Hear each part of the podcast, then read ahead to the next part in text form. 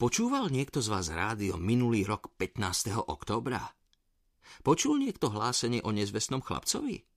Oznámenie znelo takto.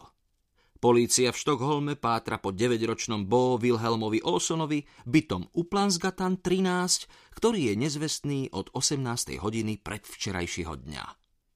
Bo Wilhelm Olson má svetlé vlasy, modré oči a v čase zmiznutia mal na sebe krátke hnedé nohavice, sivý pletený sveter a červenú baretku. Informácie o hľadanom oznámte na najbližšej policajnej stanici. Presne takto to hlásili. No informácie o Bo Wilhelmovi Olsonovi sa nezjavili. Nebolo ho. Nikto sa až dodnes nedozvedel, kam sa podel. Viem to iba ja, lebo ja som Bo Wilhelm Olson. Veľmi by som si želal, aby som o všetkom mohol povedať aspoň Benkovi.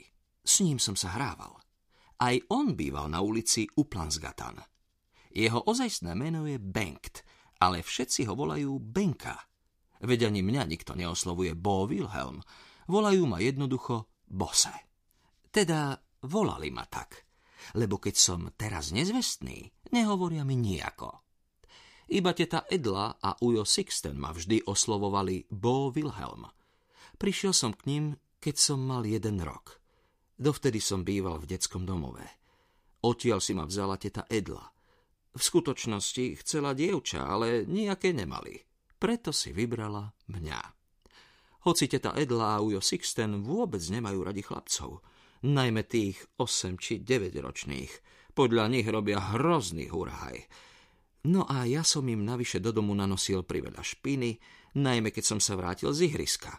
Nechával som si porozhadzované oblečenie a ešte som aj priveľa rozprával a prihlasno som sa smial. Teta Edla často opakovala, že deň, keď som k ním prišiel, bol ich nešťastím. Ujo Sixten nehovoril nič. Vlastne áno, niekedy povedal, počuj, vypadni niekam, aby som ťa už nevidel. Najčastejšie som chodíval k Benkovi. Jeho ocko sa s ním pekne zhováral, pomáhal mu stavať modely lietadiel a na veraje kuchynských dverí kreslil čiarky, aby videl, okoľko Benka narástol. Benka sa smel smiať, rozprávať a rozhadzovať oblečenie, ako sa mu zachcelo. Ocko ho aj tak ľúbil. K Benkovi sa smeli chodiť hrať všetci chlapci – ku mne nesmel prísť nikto, lebo teta Edla vyhlásila, že po jej byte nejakí galgani behať nebudú. V tom s ňou súhlasil aj Ujo Sixten. Hm, nám boha to stačí aj jeden nevychovaný sopliak, hovorieval. Niekedy večer, keď som si ľahol do postele, zvykol som si želať, aby Benkov ocko bol aj mojím. Potom som rozmýšľal, kto je môj skutočný otec – a prečo nemôžem žiť s ním a so svojou skutočnou mamou? Prečo som býval v detskom domove a teraz u tety Edly a uja Sixtena? Teta Edla mi raz povedala, že moja mama zomrela, keď som sa narodil. Ešte dodala, že nikto netuší, kto je môj otec. Ha, ale každý sa dovtípi, že to musel byť poriadny darebák. Za tieto slova o mojom otcovi som tetu Edlu nenávidel. Možno moja mama naozaj zomrela, keď som sa narodil. No môj ocko určite nebol darebák. O tom som presvedčený. A niekedy som večer za ním plakával. Iba teta Lundinová zo Zelovocu bola ku mne vždy dobrá. Neraz mi dala sladkosti alebo ovocie. S odstupom času si kladiem otázku, kto vlastne je teta Lundinová? Lebo práve ňou sa to všetko začalo. V ten októbrový deň minulého roka. Toho dňa mi teta Edla veľa raz zopakovala, že môj príchod do tohto domu sa stal ich nešťastím.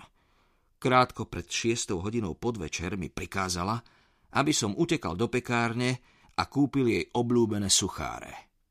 Nasadil som si červenú baretku a vybehol z domu.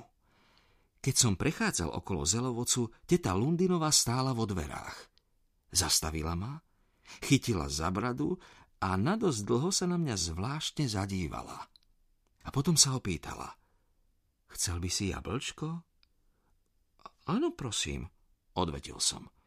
Podala mi krásne červené voňavé jablko. A zase sa ma opýtala. mohol by si namiesto mňa hodiť do schránky korešpondenčný lístok? Samozrejme rád, odvetil som. Napísala na lístok pár riadkov a podala mi ho. S Bohom, Bo Wilhelm Olson, povedala teta Lundinová. S Bohom, Bo Wilhelm Olson? Hm, znelo to naozaj čudne. Nikdy dovtedy ma neoslovila inak, len bose. Vyrazil som k poštovej schránke, ktorá bola oblok ďalej. Vo chvíli, keď som chcel do nej vhodiť lístok, všimol som si, že svieti a ligoce sa, ako by horel. Presne tak. Písmená, čo napísala teta Londinová, odrazu plápolali. Neodolal som a prečítal som si ich. Na korešpondenčnom lístku stálo toto. Kráľovi krajiny úsvitu. Ten, koho tak dlho hľadáš, je na ceste. Pocestuje dňom aj nocou a v ruke bude mať znamenie zlaté jablčko. Hm. Nechápal som ani slovíčko, no po celom tele mi behali zimomriavky. Lístok som rýchlo zasunul do schránky. Kto to cestuje dňom i nocou? A kto nesie to zlaté jablčko?